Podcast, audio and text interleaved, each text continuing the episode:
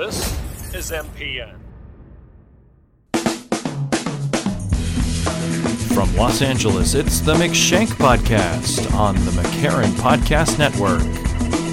Here's Ryan and Clayton.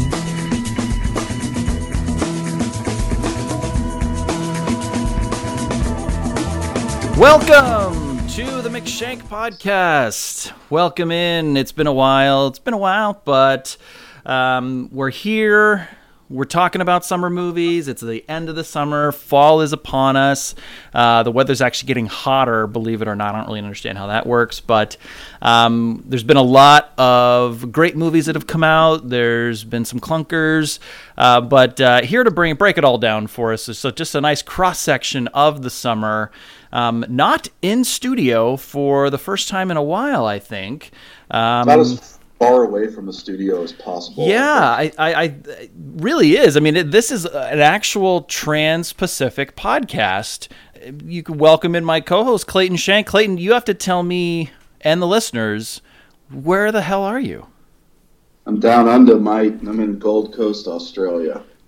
Wow. We, we are recording this, uh, I believe for you it's Saturday afternoon, and for me it is Sunday morning. So Yeah. a 17 a 17 hour time difference is what we're looking at. Jeez. And so this is a wake up in the morning, grab a cup of Joe, scrape some Vegemite into it, stir it around, and uh, and, and and get on the old podcast blower. Well, I, uh, I I pour the Vegemite. I don't I don't scrape it. Oh, you don't? Okay, yeah.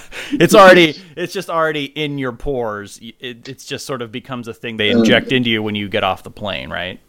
Let me tell you, Vegemite exactly as advertised, whatever that means to you. That's very, that's that's very oddly specific because It, it, it, it, it's very vague, but I have a feeling whatever anybody thinks about Vegemite, that's what it is. how how far into the trip did you have Vegemite? Well, Not they trip, included but- it. They, they included it in my welcome bag that was presented to me at the hotel when I checked in. Uh, it had like a cell phone to use, some stuff about Gold Coast, what you can do, nightlife, restaurants, and some authentic Australian chocolates, as well as a little canister of Vegemite. Wow. Um, They're, so they're proud of it. It's like you get off the plane. are. It's like if you were to get off the plane in Hawaii and they were like, "Here's a lei, here's some coffee, and oh, here's some poi." Also, yes, right. Yes. Uh, the thing about Vegemite is it has to be used very liberally. Um, it cannot be the focus of anything you're using it on, or you're going to gag. So I recommend to- a little bit of toast with a nice layer of butter on top, and then a very liberal spread of Vegemite for the best possible scenario. So I mean, what are, I I know this is going to turn. I don't want this to turn into the Vegemite podcast. I'm just curious. I'm just so curious about it. Although that might be interesting, I don't think it's ever been done. Well, that's true. Maybe that'll have to be for another day. But is it did it is it have health benefits? Like, why do Australians consistently just choke this stuff down? I understand it's like an acquired taste. It's kind of your thing as your as your nation, but does it have benefits outside of like, ooh, this is a very distinctly Australian thing? It's very, very. Uh, it's, it's infused with vitamins, and it's got a little salty kind of taste to it. So I think it's just used as you know, it's kind of part of what a con- it's like a condiment. It's one of many condiments to whatever you're you're eating at the time. So. Uh, Yeah, I mean it's it's not it's something they're proud of, but it's not something they're going to defend to the death either. I have a feeling. So, are you allowed? Are you at liberty to say what it is you're doing down there? I know you're you are you are you're there working. You're not there just just traveling and tra- traversing the world trying to ex- broaden your your horizons. Um, are you allowed to say what it is you're working on, or can we keep the keep that a secret, or what are we doing? Yeah, so I'm four and a half months in out of a seven month stretch, and I'll say just say the working title's Ahab, and if you're savvy at all or you care, you can go on Google and probably figure it out in a couple minutes. Okay. Um, but uh, yeah, I will. I will just say it, it rhymes with Schmuckwa land. Okay. Well, that you know, I'm gonna have to think about that one too. I think, but I'll I'll get it before the end of the show for sure. Um, sure. Yeah. So we're talking. Also, I'll, I'll keep it. I'll, I'll keep it cryptic.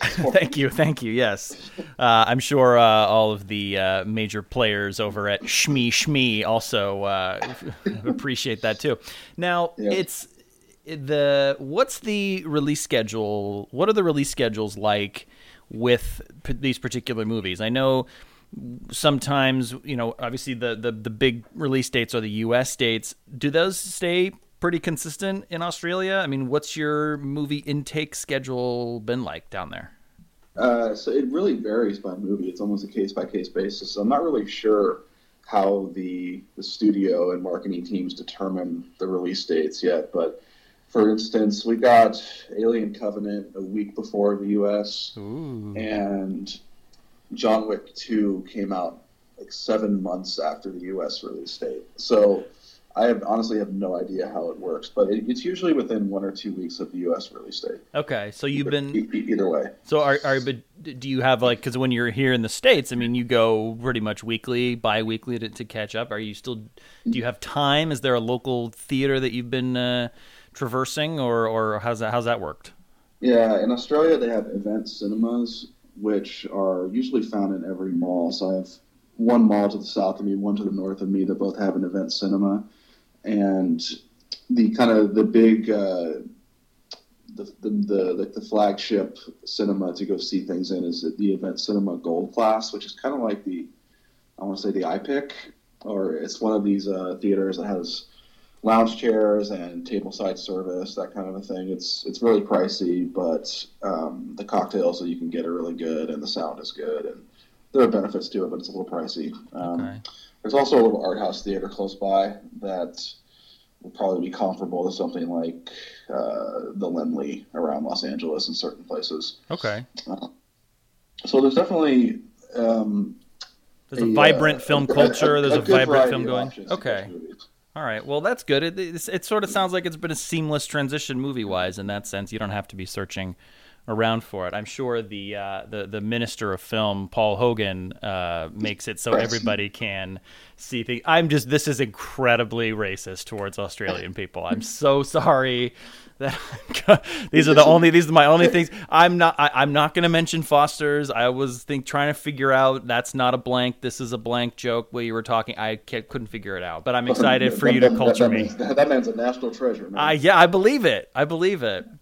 Um, so we we, kind of wanted to go chronologically a little bit, at least for the United States release. I mean, I'm guessing everything else is pretty well uh, consistent, as you mentioned. Um, but one of the things we started back in May, and funny enough, it just came out on Blu-ray, and my uh, my wife picked it up. Uh, Guardians of the Galaxy Volume Two. Now we've had of course, an entire podcast about Marvel. We've discussed Marvel both in person and on microphone a lot. Guardians 2, um, I'm going to give you my point of view on it because we discussed it very briefly. Guardians 1 is my was my favorite Marvel movie. I thought that the second one was better and more realized than the first one. So I guess that means that the second one is now my favorite Marvel movie.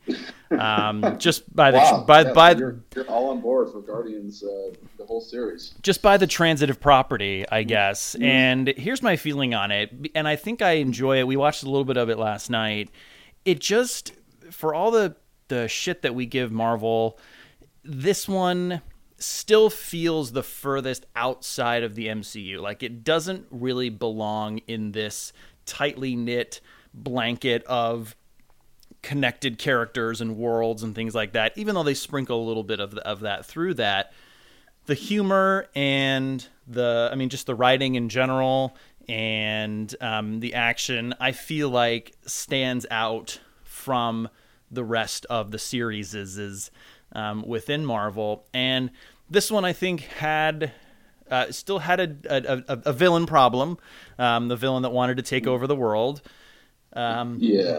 but but outside but but the thing is is that I know that now going in. So it surprises me when it's when when when that doesn't happen. I'm sort of expecting that. Specifically with I'm not I'm not going to try to spoil what happens in the end if you haven't seen Guardians 2 but there is an emotional component to it that I wasn't really expecting and really appreciated and it really kind of put things in perspective um, in terms of the series and in terms of the relationship with Quill and his father and and all that stuff. And that was just a big theme throughout throughout the entire movie. And to see that, to see them do what they did and have such an emotional climax and not have to worry about what they're going to be doing next, uh, I thought was a real a, a real winner for me. Yeah, yeah, I can see that. And uh, I, when you gave me your perspective, um, I, I, didn't really, I didn't really share it, but I understood it at the same time. Uh, I understood how it could work like that. Uh, this this franchise is kind of the oddball, the, the, the, the, weirdo in the class with everything Marvel's been doing, and um, we have talked about Marvel quite a bit, but I think it's it's it's worthy of discussion constantly because it's it's kind of it's a new paradigm in Hollywood that nobody really saw coming and took a couple really successful, actually one really successful film at the onset to really make it all possible with the first Iron Man. So Guardians has a distinctive signature with, with its color scheme, with its focus on character development, which isn't necessarily Marvel's strong suit.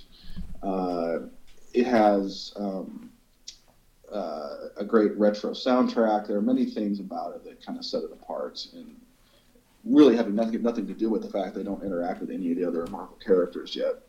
Um, yet, but yet we all know that's coming. Yeah. Uh, Ten years later, um, from the initial setup, uh, it's I can't believe it was a decade long arc, but that's apparently what we're going to get.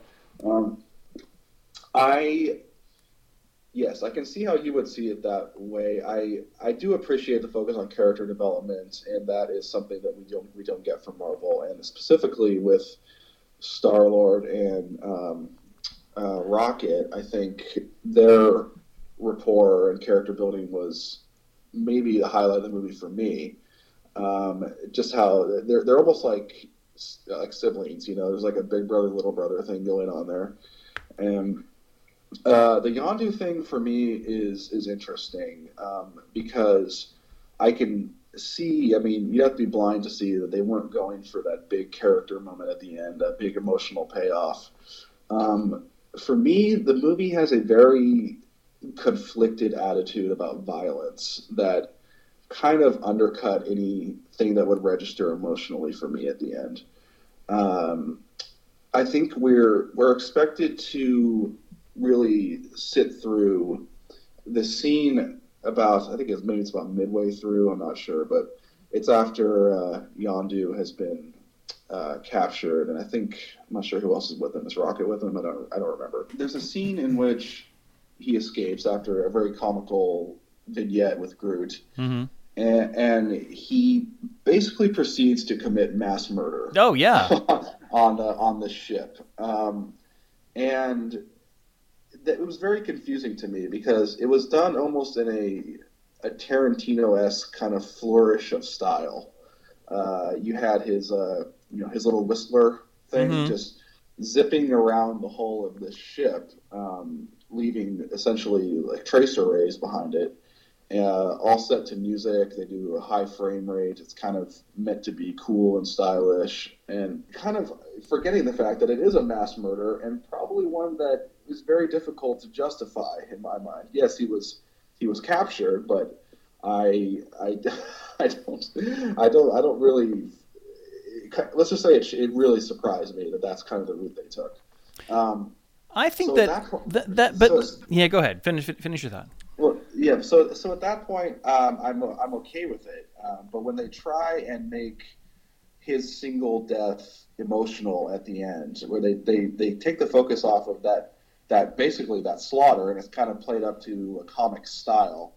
Um, and it's just then it's just forgotten, you know, just nameless faces being just eviscerated. uh, I, I, have trouble really uh, absorbing the emotional connection they're going for with him at the end. I guess I think that he it, that they're trying to almost redeem him because it's like it is very similar to a Tarantino moment, um, but it, you could argue maybe like the bride is sort of an anti-hero in that way and you're she's you're you're, you're trying to redeem her and she's killing all the crazy 88s in the at the end of the first one.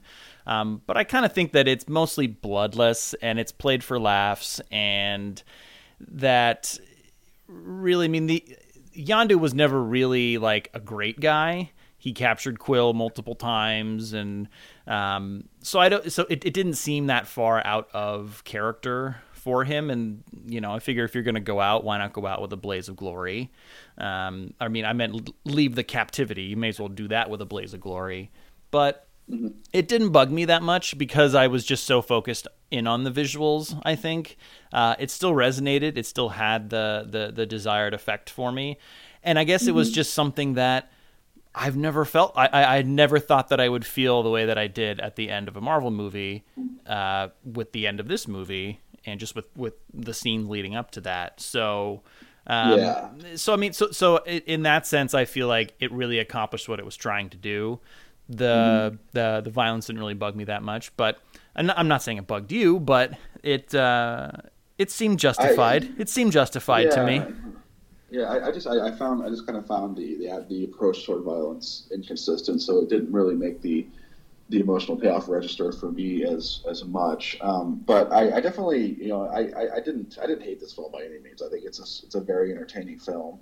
The soundtrack kicks ass. Mm-hmm. Uh, the, I didn't wasn't expecting them to double down on character development, but that's what we get. Uh, it's it's mostly about character development, um, especially with Quill and his father. Mm-hmm. Um, um, it does succumb to, I think, like you alluded to, the suddenly the the stakes of this film are galaxy wide, and and it, it, it really it just doesn't work. You know, like it's, it's so much of the movie is so small, and then they try and make it so big at the end um, that it just it just kind of like an eye rolling moment for me. It's like it's almost like they, they feel like because the movie's called Guardians of the Galaxy, it has to have those galaxy wide stakes.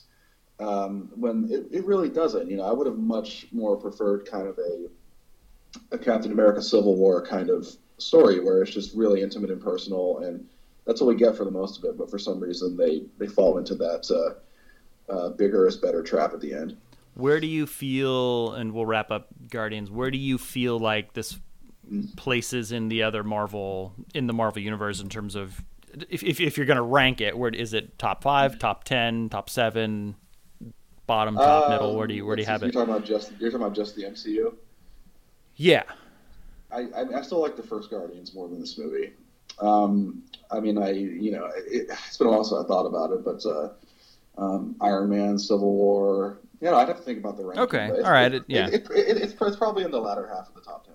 Okay. So the next one I want to mention, we have um, this one was actually this one was a huge hit, uh, and uh, it's Wonder Woman. You've seen Wonder Woman.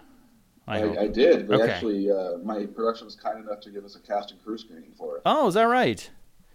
Yeah. So, do, I mean, really, I think what it kind of comes down to because I I really enjoyed it. Um, and I think kind of what it really just boils down to was DC EU they call it? Is that is that the, the official terminology for it? The DCEU the DC which uh, which like so many of the movies is clunky in and of itself. Yeah the the so DCEU product minus Zack Snyder equals competent.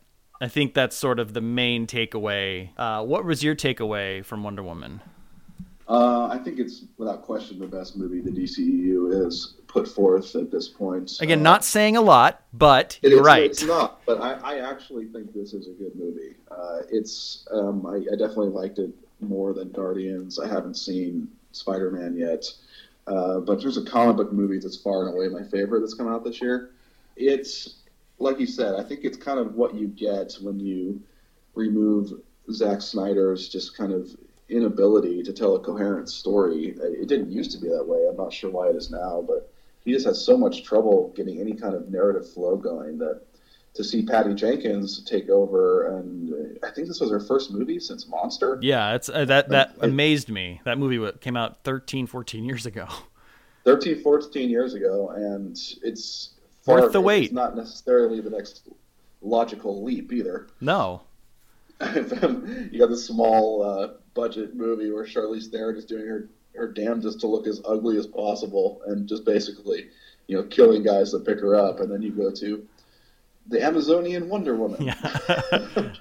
um, but I think there's actually some really there's some really strong stuff in Wonder Woman. Um, I'm specifically thinking about a scene on a battlefield right before she charges.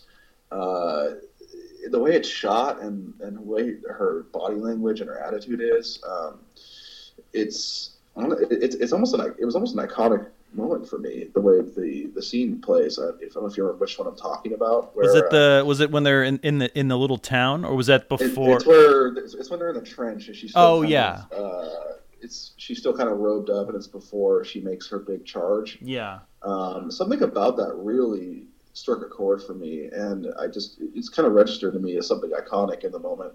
Um, a lot of the humor I think works, and I enjoyed. You know, it's it's cliche at this point, but the fish out of water stuff when she when she goes to uh, the UK and, and all that, and I thought stuff on the on the island was all really good. Um, but what's interesting about this movie is you can pinpoint the exact second that the studio takes over uh, and it's probably the last, the last 20, 30, 20, 30 minutes. Yeah, I think uh, it's it's far from seamless. Um, you got the movie going this one direction, and then all of a sudden it's you know 20 minute explosions and light show kind of a scene. It's it, it, it just reeks of studio ta- uh, tampering and interference. Um, and doesn't really it isn't really consistent with how the story's been told so far and is uh, clearly the worst part about the movie but leading up until that, I think it's a lot of strong stuff. What did you think? Yeah, I completely agree. I uh, the women that I've talked to who have seen it, the main takeaway, just because that's been an interesting perspective, sort of for me, is hearing the perspective of the women who eh, who I know who have seen it, and they felt just like, okay, I get it why men want to be all the superheroes that they see on screen all the time because yeah. it is just so empowering and she just kicks so much ass with but still uh, being very smart and never really stooping down to the the typical cliched um, female hero in movies, which I yeah. really appreciated. Um, I mean, it's almost as if the things that she wears and you know the, the those those tropes that they had in this movie were almost played mm. as a gag, almost almost like a parody of what a superhero movie would have been um, had right. it not ha- had it not been in that particular had it not been in those hands. Um, but yeah, I mean the the the non-relationship sort of relationship friendship between her and Steve Trevor, I feel like is a major factor in my enjoyment of it because they fight together like equals, really. Mm-hmm. Um, and even she's, I mean, she obviously kicks way more ass than him, um, but it's not played as if like, oh, a man's going to come in and save you, and a man is going to come in and do this. Like, no, I'm going to do this on my own. I'm going to, I'm going to be the independent woman that I know I can be and that I was raised to be. Um, so it's a fish out of water, but but I like her perspective on uh, on the ideas between battling and men and women and stuff like that um, more than I would like the ones in 1920s or 30s, 40s America. Really.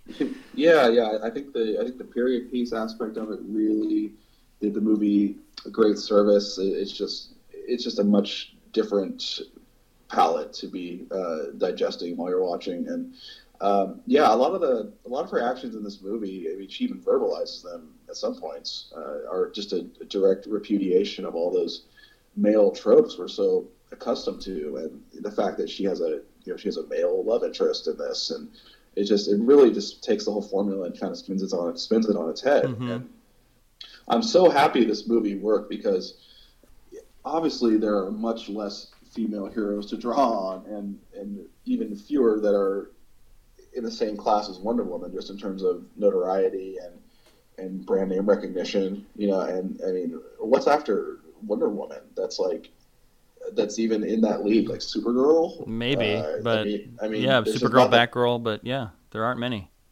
I mean, so it took you know if you if you start at X Men, which was in 2000, or if you want to, you can even go earlier with Blade or Tim Burton's Batman's or whatever you want, but um, it's you know if you, if you want to start at the modern superhero age in 2000 it, it took 17 years for a female to lead her own film in this uh, in this uh, genre this this subgenre which is kind of amazing that the studios really didn't think that you know a good half of the their population wouldn't appreciate that much sooner. Yeah, and the fact um, that this movie made way more than any other DCEU movie really kind of hammers that fact home. I mean, by the end of it, she wasn't like a female hero. She was a hero. Like she was just, Yeah. she was just, she stood astride with Batman and Superman and Spider Man, all these other characters. And it didn't matter that she was a woman. It just mattered that she kicked ass and saved the day. And this was even a follow up, and uh, this was sort of expected from her scenes in Batman versus Superman because They those were the best part of that. they movie. were the absolute best parts, and a, a lot of it is the character, but a lot of it is also Gal Gadot and the way that she just sort of harnesses the the power of the character and exudes this confidence and exudes this this power. It really added something that that movie was really lacking, and it was awesome to see her throughout an entire film and really carry it and absolutely nail it. Because now you just can't even think of anybody else who could play the role. I mean, she's just taken complete No, control no, of it, and you go, it's "Oh, well, of course it's her. Of course it's Gal Gadot. Yeah, of course it is. Absolutely." Oh, it's it's hers. Yeah, like she's she owned it. So what's the uh, what's the next one you want to uh, you want to that's in your brain that you think you want to talk about? Um, we could go to Dunkirk. Dunkirk. Did you see it in 70 millimeter? No, Okay. No. There's one option in in in the entire state of Queensland to see it in 70, and it was uh, a little too much of a driving commitment to go for. But You would wouldn't you would you wouldn't do it for Christopher Nolan? You you struggled with that. Dis- I hope you struggled with the decision at least. I I did struggle with the decision. Um, I, I did. Yes. Okay.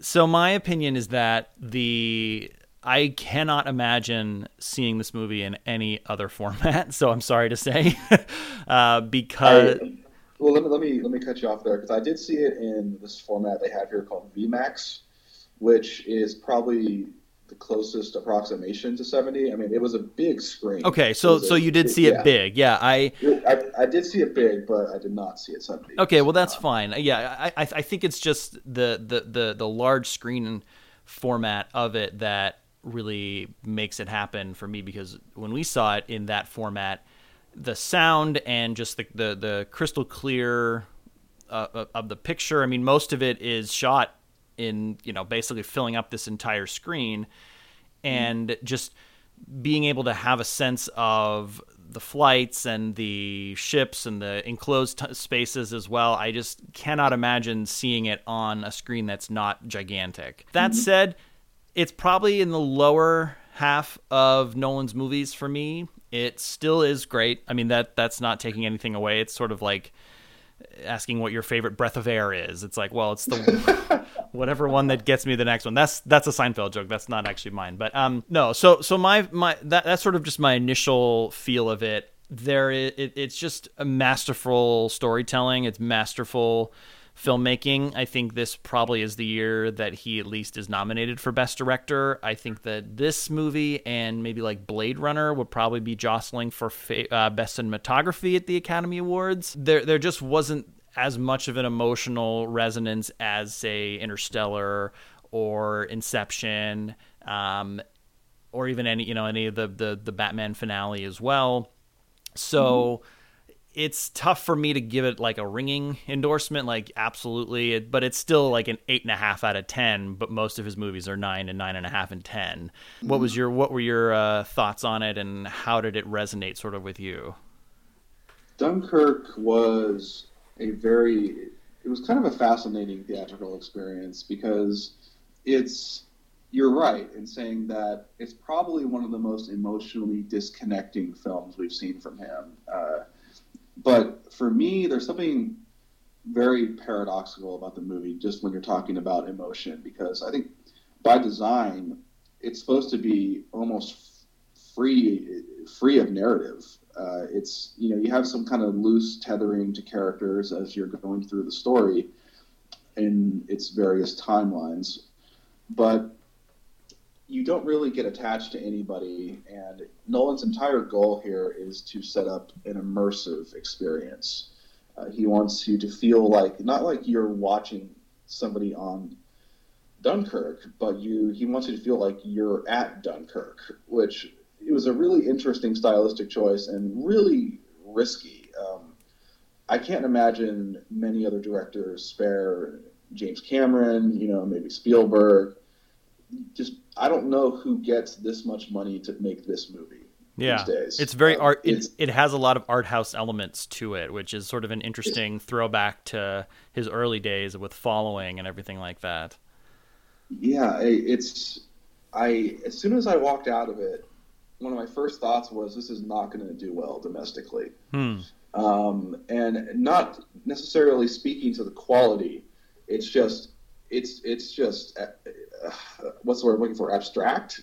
Um, it's it's it's dense, kind Yeah. of. Um, it's it's a very hard movie to penetrate, and for the casual moviegoer, I think there might be a lot of confusion because he. Mean, you could just start with the timeline aspect. Uh, Right, which took a little bit of getting used to, and I think you needed to have a stronger grasp on it for there to have more of an emotional, and like for there to be more emotion later on in the film. And so it, Yeah. it was, and I sort of understood it, I got it, but then, and and part of what I really loved about it was attacking the story from so many different angles and then filling in bits of pieces of the gaps almost sort of like memento almost where the, the as the story unfolds more it's a linear story but it's being told from so many different spots that okay now we're filling in this part of it now we're filling in this part of it. And it really felt like just a master craft of uh, you know storytelling really. Yeah, well, he kind of took a lot of criticisms he got about Interstellar, where there was just a ton of exposition, and you constantly had these scientists explicating their their thoughts and the plan, and he got derided a lot for kind of how reliant on exposition the movie was, and he kind of goes the exact opposite direction here, just a complete 180 to the other extreme, where there's almost no dialogue here. There's there's some dialogue you get, and you know some kind of rapport building moments, but it is about as bare bones a script as you can really imagine in a movie of this scope. I mean, I think I, I read that Nolan was initially planning on just shooting without a script and just uh, doing a lot of the uh, lines improvised. I think he did eventually come up with a, a bare bones script, but it's about as minimalist as you can get for especially a wartime setting. It's I was speaking about the emotional element earlier, and I kind of got di- diverted, but I wanted to touch on it. Um, it is a very disconnecting movie. Like I said, it's it's really hard to relate to emotionally because you're not really invested in any of the characters, and it's kind of just a experiential thing. You're there, you're in the moment with them, and then it's over.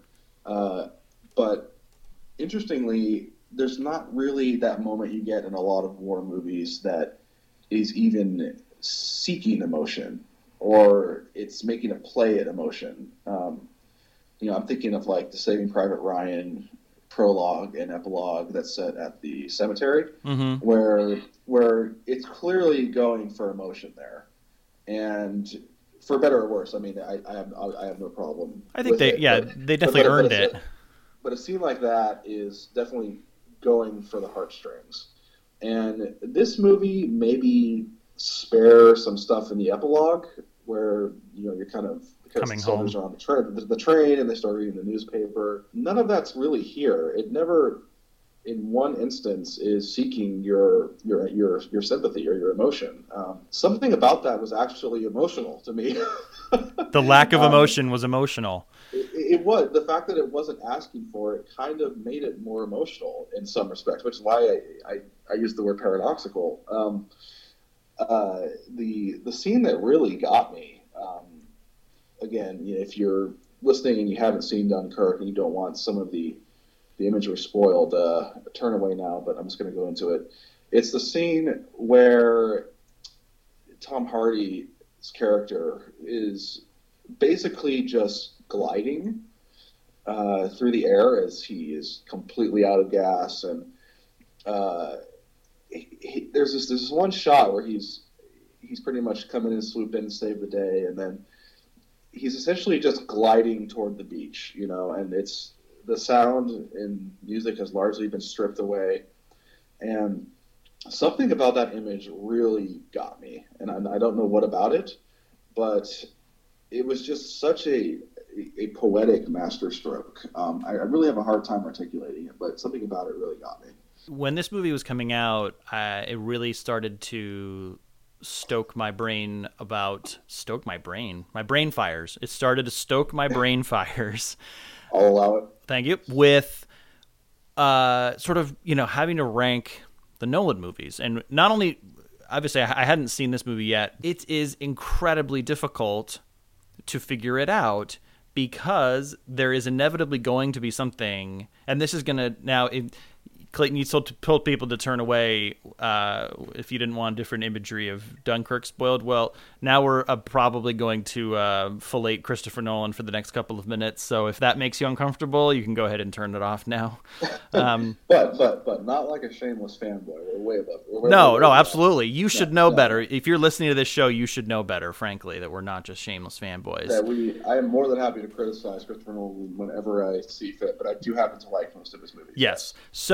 My biggest point of contention was what do you put as number two? Because I feel like across the board you could pick an, a number one pretty easily, but like your two and your three slots are like really frankly impossible. And when I was thinking about it, when I was really mulling it over and talking to people, you could almost put any other one of his movies in there and make a case for every single one of his movies being the mm-hmm. second best Christopher Nolan movie.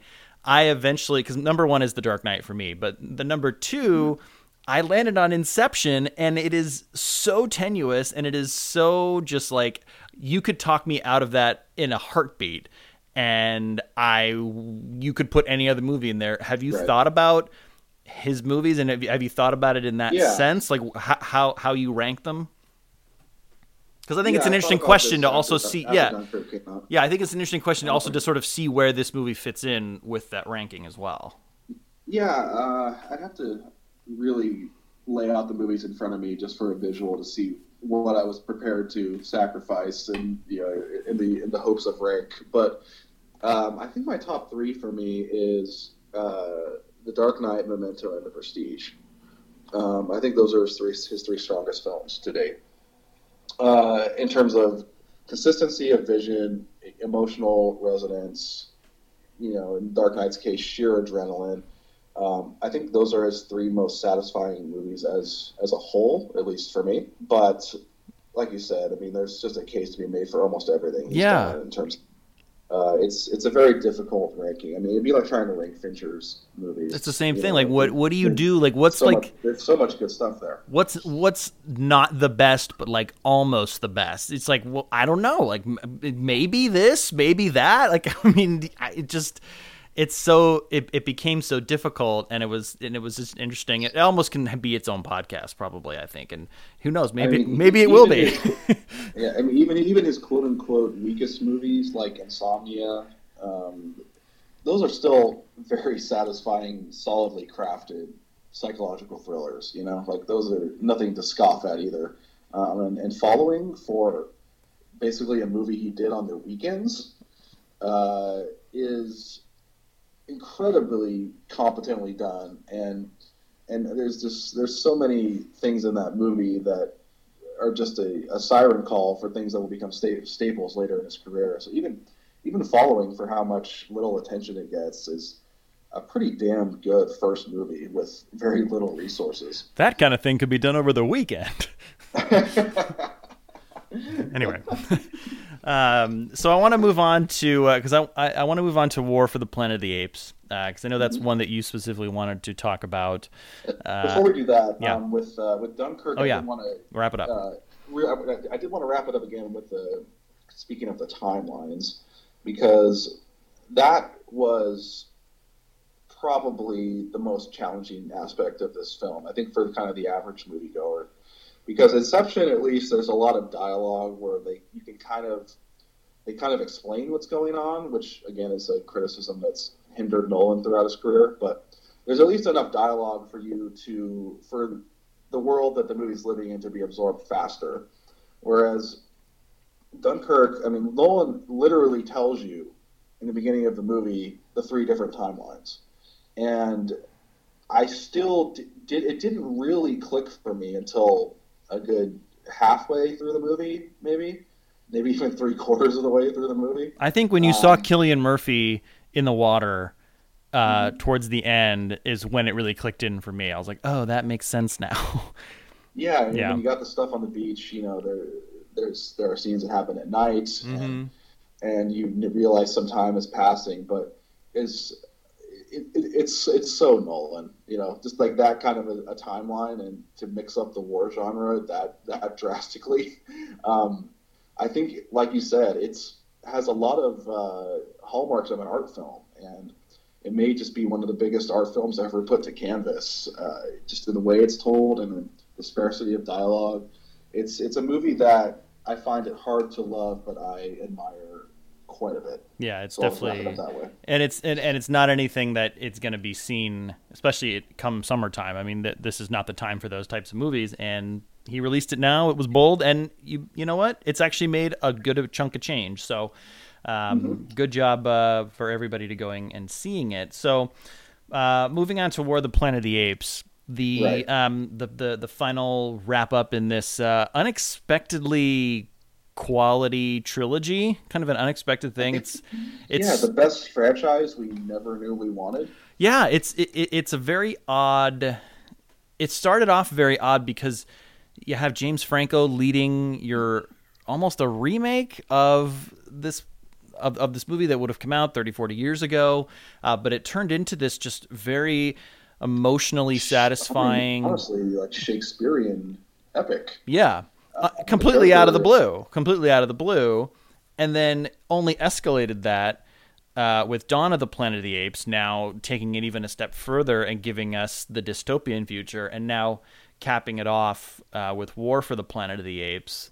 Um, my initial thought on it is it's the weakest of the three, um, and my going into it, I didn't really have many expectations. I, you know, I, mean, I, I knew I wanted to see it just to cap it off the trilogy, and I knew that it was going to have a decent amount of quality. But I felt like there was a lot of meandering. I kind of felt it was a little bit too long. It was maybe like 30 to 40 minutes too long. Um, the CGI is still top notch, amazing, um, but I just didn't think that there was enough outside of what they did in Dawn for the Planet of the Apes in this one um, to make it maybe stand out as like this is now the end and this is the you know we're leading up to this particular large battle and giant battle. It, it, it felt a little underwhelming to me, but uh, but that's uh, one man's opinion, and I know that that's not widely held um, by members of uh, the film watching community. I'm guessing you have a Um, different take. Yeah, uh, Rise was was such a novelty. I mean, because we'd seen great monkey effects before, great monkey motion capture with like King Kong, but I mean, this was next level stuff when Rise of the, Planet of the Apes came out, and uh, Andy Serkis's performance was was tremendous, and you really you really believed every ape you saw on screen, and you just kind of took it for granted after a while, and that feeling was just extrapolated into the other chapters of this saga. Uh, for me, uh, with a, with a couple glaring caveats, um, War might be my most favorite of all the three. Um, but might be the most favorite. Might be my favorite of all the three. Um, there's something about it that I was honestly just gobsmacked by how bleak it was. Uh, it's it's the most bleak, somber, melancholy, 150 million dollar movie I think I've ever seen. and maybe that's Uh, why it, it, it didn't it, it, it felt that that aspect of it felt cold to me almost It's it's it's absolutely a cold film, both in setting and in and in feeling. Yeah, Right. Uh, it's um, I think what I appreciated so much about it was just on, on on a pure storytelling note, the just the character arc of Caesar, I think is is is just remarkable, and it's it's I think it's one of the best character arcs in the 21st century, like to date. Um, I I he's a tremendously sympathetic, complicated, and ultimately uh, tragic figure. Um, there's just every little nuance on his face as captured by Serkis and incredibly animated by the visual effects team. I might have to throw that one in there. Um, you would it, uh, because the visual effects team often gets uh, uh, shortcut uh, shortcutted these days. But um, it was just remarkable, and and they don't shy away from anything. I mean, there are so many close-ups of orangutans and just you know, and, and Caesar and his, his gorillas. I mean, the visual effects are just incredible, and it's really hard to imagine how they could get better at this point. Uh, because there's a there's a shot in this movie where an ape carrying an assault rifle jumps onto a horse and rides away, and I did not think twice about it. You just go, oh yeah, that makes sense in this in this movie. Of course, yeah. No, Uh, you're I absolutely like- right. I was like, I was like, yep, believe it, it's good. Hundred percent, I'm on board. Uh, yeah, um, I I think what they were able to do with Caesar is was something is something truly remarkable, and I, I will say that the Woody Harrelson character is a little problematic for me. Um, I think he I think too much of the movie rests on his shoulders unfairly, um, and he does his best, but it may have just been too much. And it was a, it, it was definitely a curious decision to take this movie from kind of the sprawling war epic that we thought we were going to get and actually turning inward into more of a prison movie.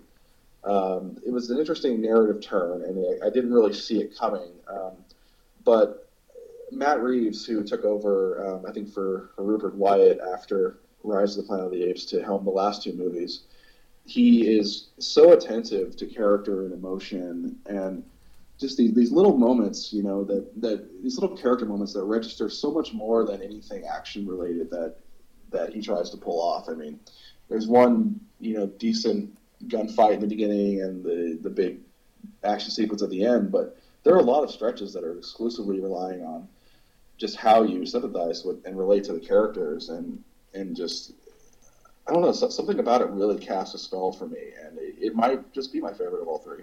I think the CGI or the visual effects aspect of it, you almost sort of take for granted, and maybe that's an unfair criticism, but it's just been so good for so long that seeing that particular aspect of it, it doesn't really grasp my interest in that sense. I mm-hmm. mean, and maybe that you know, again, maybe that's unfair, but that's just yeah, sort of yeah. my I mean, I, my I thing. Can, You- I can totally see that. It, it's so convincing that you take it for granted, and it stops being the strong suit of the movie. Right, and and the movie itself, you mentioned it being sort of a prison movie. It's almost as if the action sequences and the battle sequences in Dawn of the Planet of the Apes maybe could have been in this movie because it was a, a big narrative shift and a big bold uh, choice to confine your characters for as long as they are confined and not give them the free reign of this world that they've created. And um, I, re- I I also like what you said about the character of Caesar because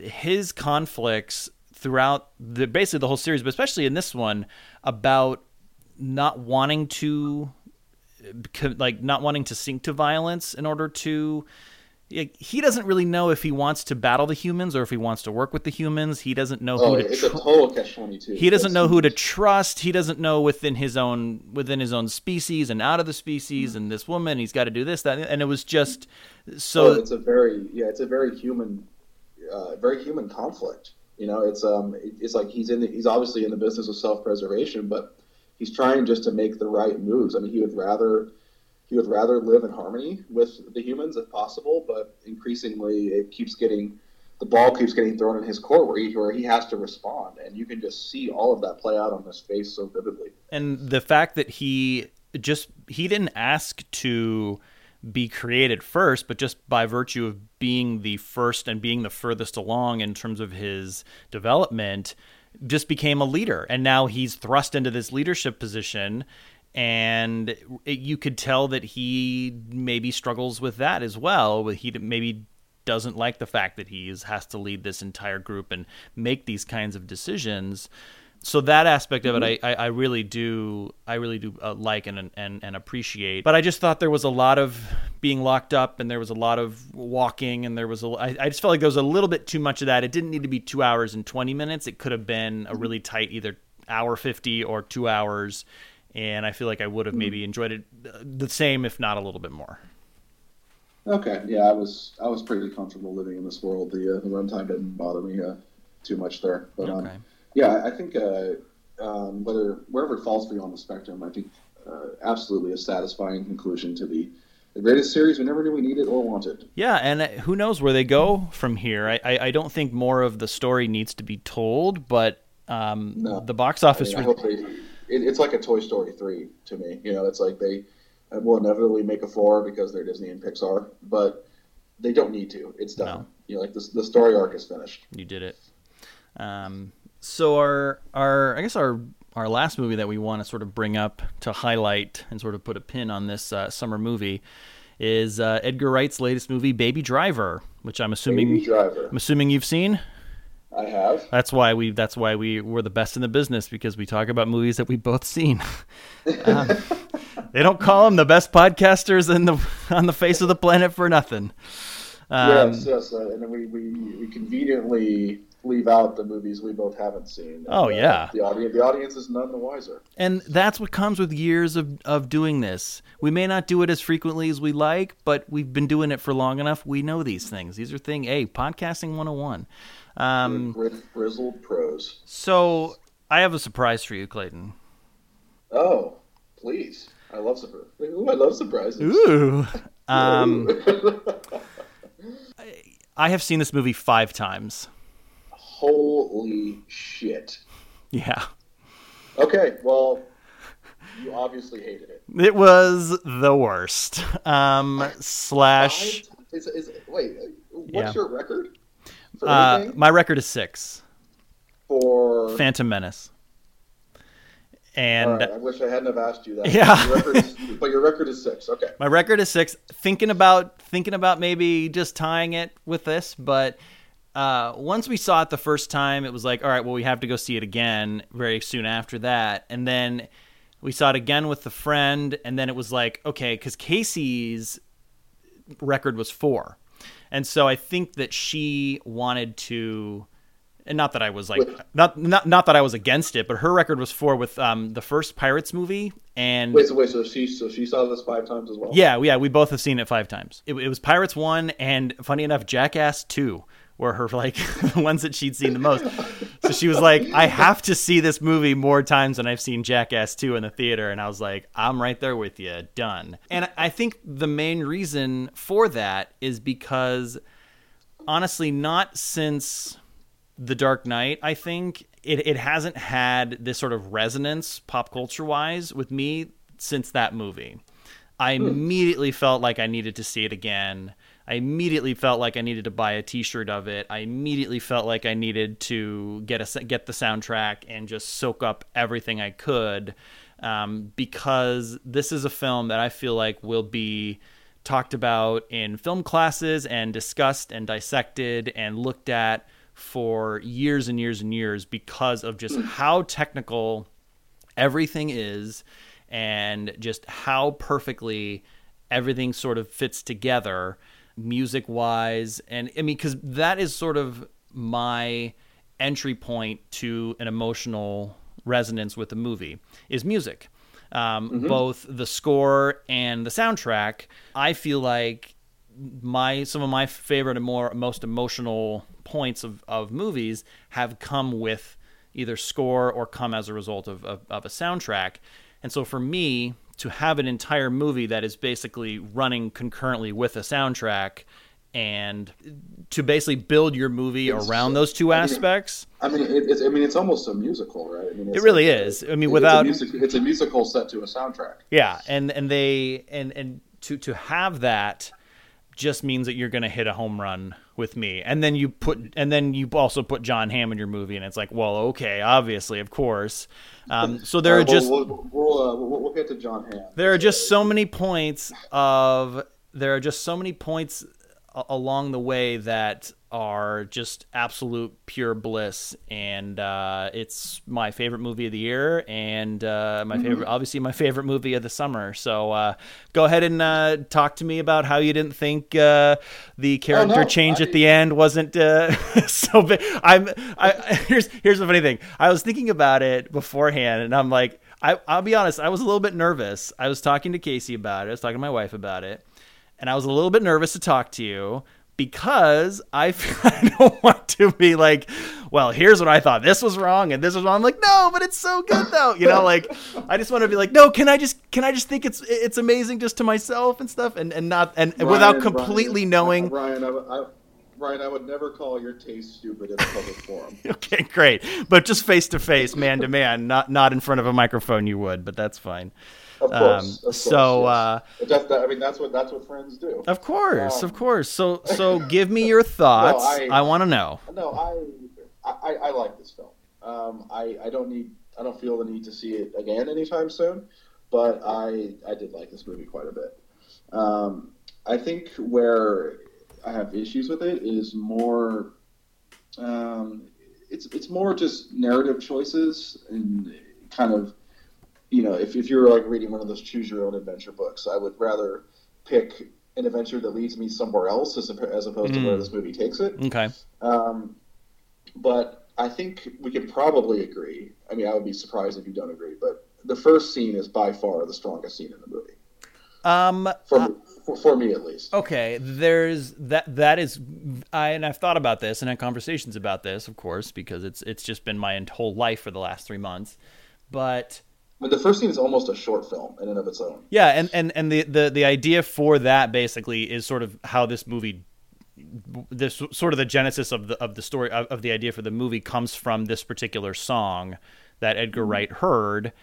He actually made a short film very similar to that with this song in it, a music video, and he sort of had this idea kicking around in his brain, and it was because of that bell bottom song that he was able to, um, you know, basically get this movie made. But that scene is amazing. It's tied closely to the Hocus Pocus scene uh, with the with the song because there's just and I'm talking about the scene when the heist goes wrong at the uh, at the postal service at the post office. Yeah. From from when they get out of the car to you know all the running and all the driving in that scene.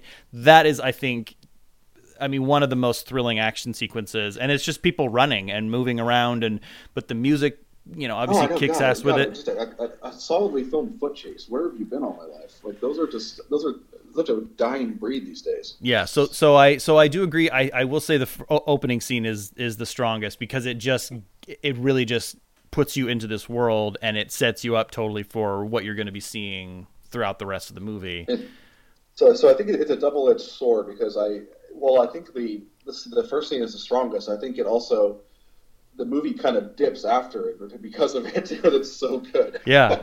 um, I think the rest of the movie has trouble living up to how good the first scene is, but um, yeah, I mean, I I did like this movie. Uh, I think it was the next logical extension for Edgar Wright to basically make a movie that's one long music video um, because his Cornet, his Cornetto trilogy, especially, um, even even Scott Pilgrim. Now that I think about it, the cutting is already so rhythmic and frenetic that you could see it being uh, transposed just as easily to a piece of music. You know, um, and he quite literalizes it with Baby Driver. He's literally cutting to music in uh, in many of the scenes. Um, Oh, the the entire movie. I mean, the entire movie if is basically shot like the music is being played within the scene or diegetically.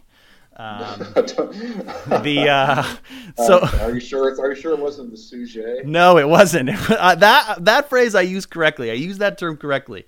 Um, but but but the whole and that's why I sort of think that it's such a study in editing and in I mean uh, sound design and everything is because of just how much attention is paid. I mean that whole even the scene right after the opening heist scene where he's just walking to get coffee. It's a, four or five minute unbroken shot is Yeah. the same thing and it and the more actually the more times you watch it and the more times you see it the more you pick up on it i think you, seeing it for me the first time i was like oh that's cool that's nice oh look the words are spray painted on there that's a nice little touch and then as you see it more and more i mean i literally heard things the fifth time that i did not hear the first time i mean that's just how layered and just how much attention to detail it is and and and, and it- through, through the rest of the film, is there because I, I remember that thing when, when you're talking about where like the lyrics are suddenly on the wall behind him to the to the song, you know. Yeah. Um, is that continued throughout the movie? Because I think they, I thought they kind of dropped off doing that.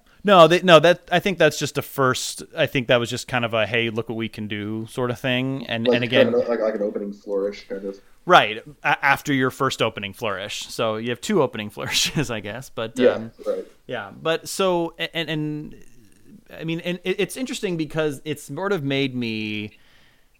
I I we watched Scott Pilgrim vs. the World recently, and there are just things in that where something as something you've seen a million times, just a cut or uh, a two shot or flashing back and forth between two characters. I mean, that is so interesting, and there's nothing even really going on in these scenes.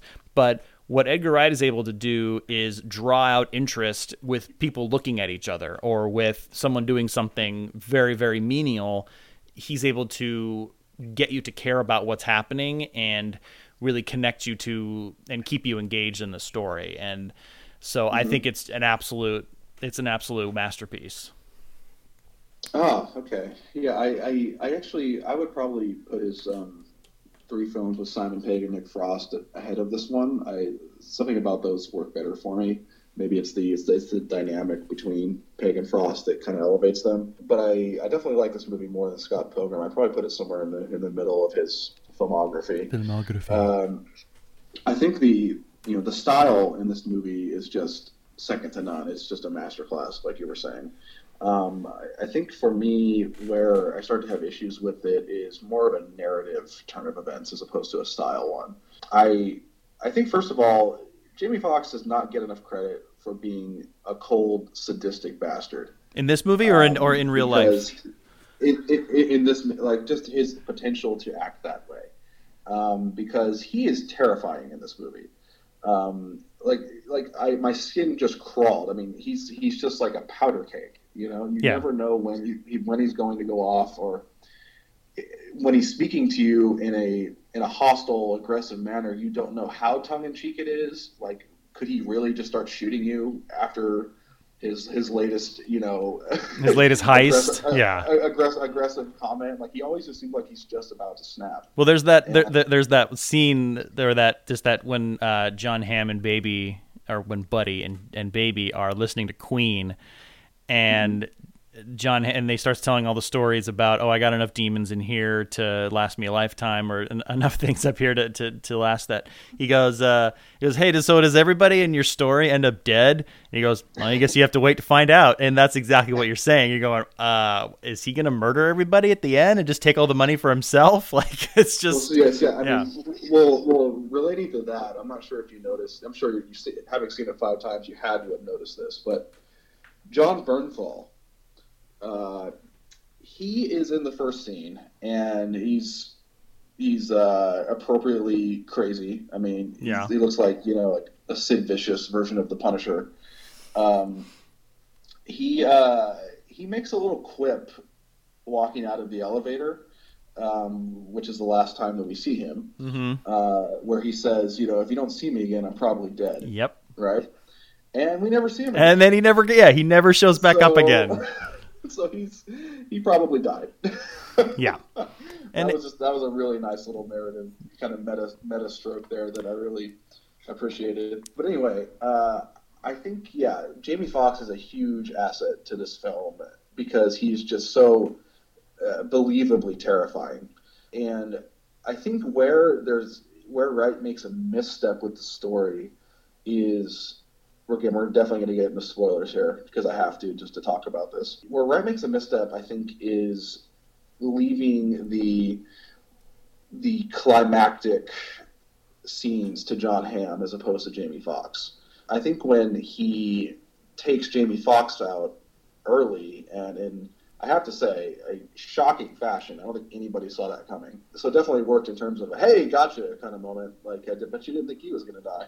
Um, I I feel like that put much of the burden on Jon Hamm to suddenly become a scary presence. Uh, and I, I, I just don't think Hamm was really up to the task there. It just it didn't work for me, and I would have much rather Jamie Foxx's character been I guess you could say, spared to the end because that's really where most of the tension was the whole movie, and I, I just I did not get as much from Jon Hamm doing his kind of his psycho routine. I, I just don't think it's really his strong suit. Whereas Jamie Foxx was he was just a presence. Whenever he was on screen, you're just your skin crawled. Um, I I would have much rather Jamie Foxx been the target of the climactic scene because it would have had so much more tension. Yeah, and I and that would have been I, I feel like that that would have been a an interesting choice. Um, but you know what? It didn't bug me. It, it didn't bother me. I mean, maybe because I'm being blinded by my love of Jon Hamm, but um, but but but I, I I do think it works because he is. This is all sort of coming from and stemming from the death of uh, his girlfriend in the movie, and so I think that there is that within him, and I think he draws it out in his direct and and directing it towards baby and having them have this relationship early on in the movie to then turn it on its ear and flip that. I mean, it's a pretty common trope, but I kind of feel like building them up and then breaking it down because um, he has a he has a very just a bubbling under the surface sort of hatred, I think, and just sort of this just this real villain. Because I mean, you talk about Jon Bernthal, you can't be in crime without having a little criminal in you, and so, for as nice and as charming as Buddy is, he does still have to, when the chips are down, go into the self preservation mode and absolutely has to go after Baby and and become this sort of villain. And I mean, I I'm all on board for a Jamie Foxx climax as well. Um, that sounds weird, but like a climactic scene, climactic. Uh, uh, section, right? A climactic section at the end with uh, with Jamie Foxx and Jon Hamm. I feel like it would have been a, a very interesting. Uh, I, I think Wright definitely leaves the appropriate trail of breadcrumbs for that character arc to make sense. Where, like you said, he sets it up enough in advance where you see that kind of bubbling under the surface with the Hamm character and then maybe the psycho just residing just below skin level. Um, but I just I think I just kind of I just I do I didn't Hamm just didn't sell it for me. Like, okay, just, so the performance and not necessarily where he went with it. Yeah, I mean, because he Wright sets it up that there's that potential in his character really early, so I'm not going to fault him for taking the character there at the end because it's established. But I think the the Hamm performance just I have really a hard time seeing him as a hate-filled psychopath. Mm. Um, I just I just don't think as an actor he he, he quite pulled it off. Because yeah, because I was going to say with. It, it, it, Narr- narratively, if you're talking about Jamie Foxx being the the villain towards the end as opposed to Jon Hamm, narratively it feels very safe because Bats is this bad guy and just this horrible person who will kill at a moment's notice pretty much the whole movie and so you can sort of think yeah he might be this big bad in the end. So it wouldn't have really surprised us. I think right. by I, I, think by flipping it, he was able to to subvert our, our expectations and, and give it that yeah. extra oomph and that extra weight. I think that it that it needed. Yeah, it's kind of a tricky spot to be in because if he does if he doesn't do if he doesn't flip it on its head and make Hamm the the central antagonist at the end, uh, you know, um, yeah, I guess I can see it both ways because if he having Foxx be at the end would be the safe call, um, but it would also make the most sense uh, dramatically. Um, but Hamm is an interesting diversion of the of the narrative, but it also undercuts some of the tension for me. So it's kind of like damned if you do, damned if you don't kind of decision. Mm-hmm. But um, I, I, think uh, in, in, terms of actually just heightening the the drama of the of the climactic scene, it would have done more for me with Jamie Foxx there. But it's not a a compromise. Minor quibble. By, minor by, by, any means. Minor uh, quibble. It, it, was just the most obvious thing I had trouble with in an otherwise um, uh, expertly crafted uh, action thriller. Yeah. Well, this has been fun. I'm glad we got a chance to talk. We haven't really chatted uh, since you've been over there. I know you've been you've been working hard, but uh, I'm happy that you're able to come on. I'm happy you're able that and even of the an ocean as big as the Pacific can't keep us apart. yes, yes, the Transcontinental podcast is officially a thing, and I hope we get to do more of it. Yeah, I agree. And you'll be back the end of October, you told me, but uh, maybe we'll try to fit in another episode maybe before then because this was uh, this was a lot of fun. And thanks for coming back on to the McShank podcast, of which you are also named. So there you go. I hope you'll come back onto your own podcast. I, I have partial birthright, my friend. That's and, uh, right. even even from the land of uh, of, ruse, I'll fight to claim it. You really, you really could have gone with "Come from a Land Down Under." You really could have gone there, and no one would have faulted you for it. But you went with the When land have, of ruse. when Yeah, have I been predictable? that's a good point. It's true. Uh, well, for uh, the McShank podcast, uh, until another day. This has been Ryan. And I'm Clayton. Ryan, it's always a pleasure, and I will talk to you next time. All righty.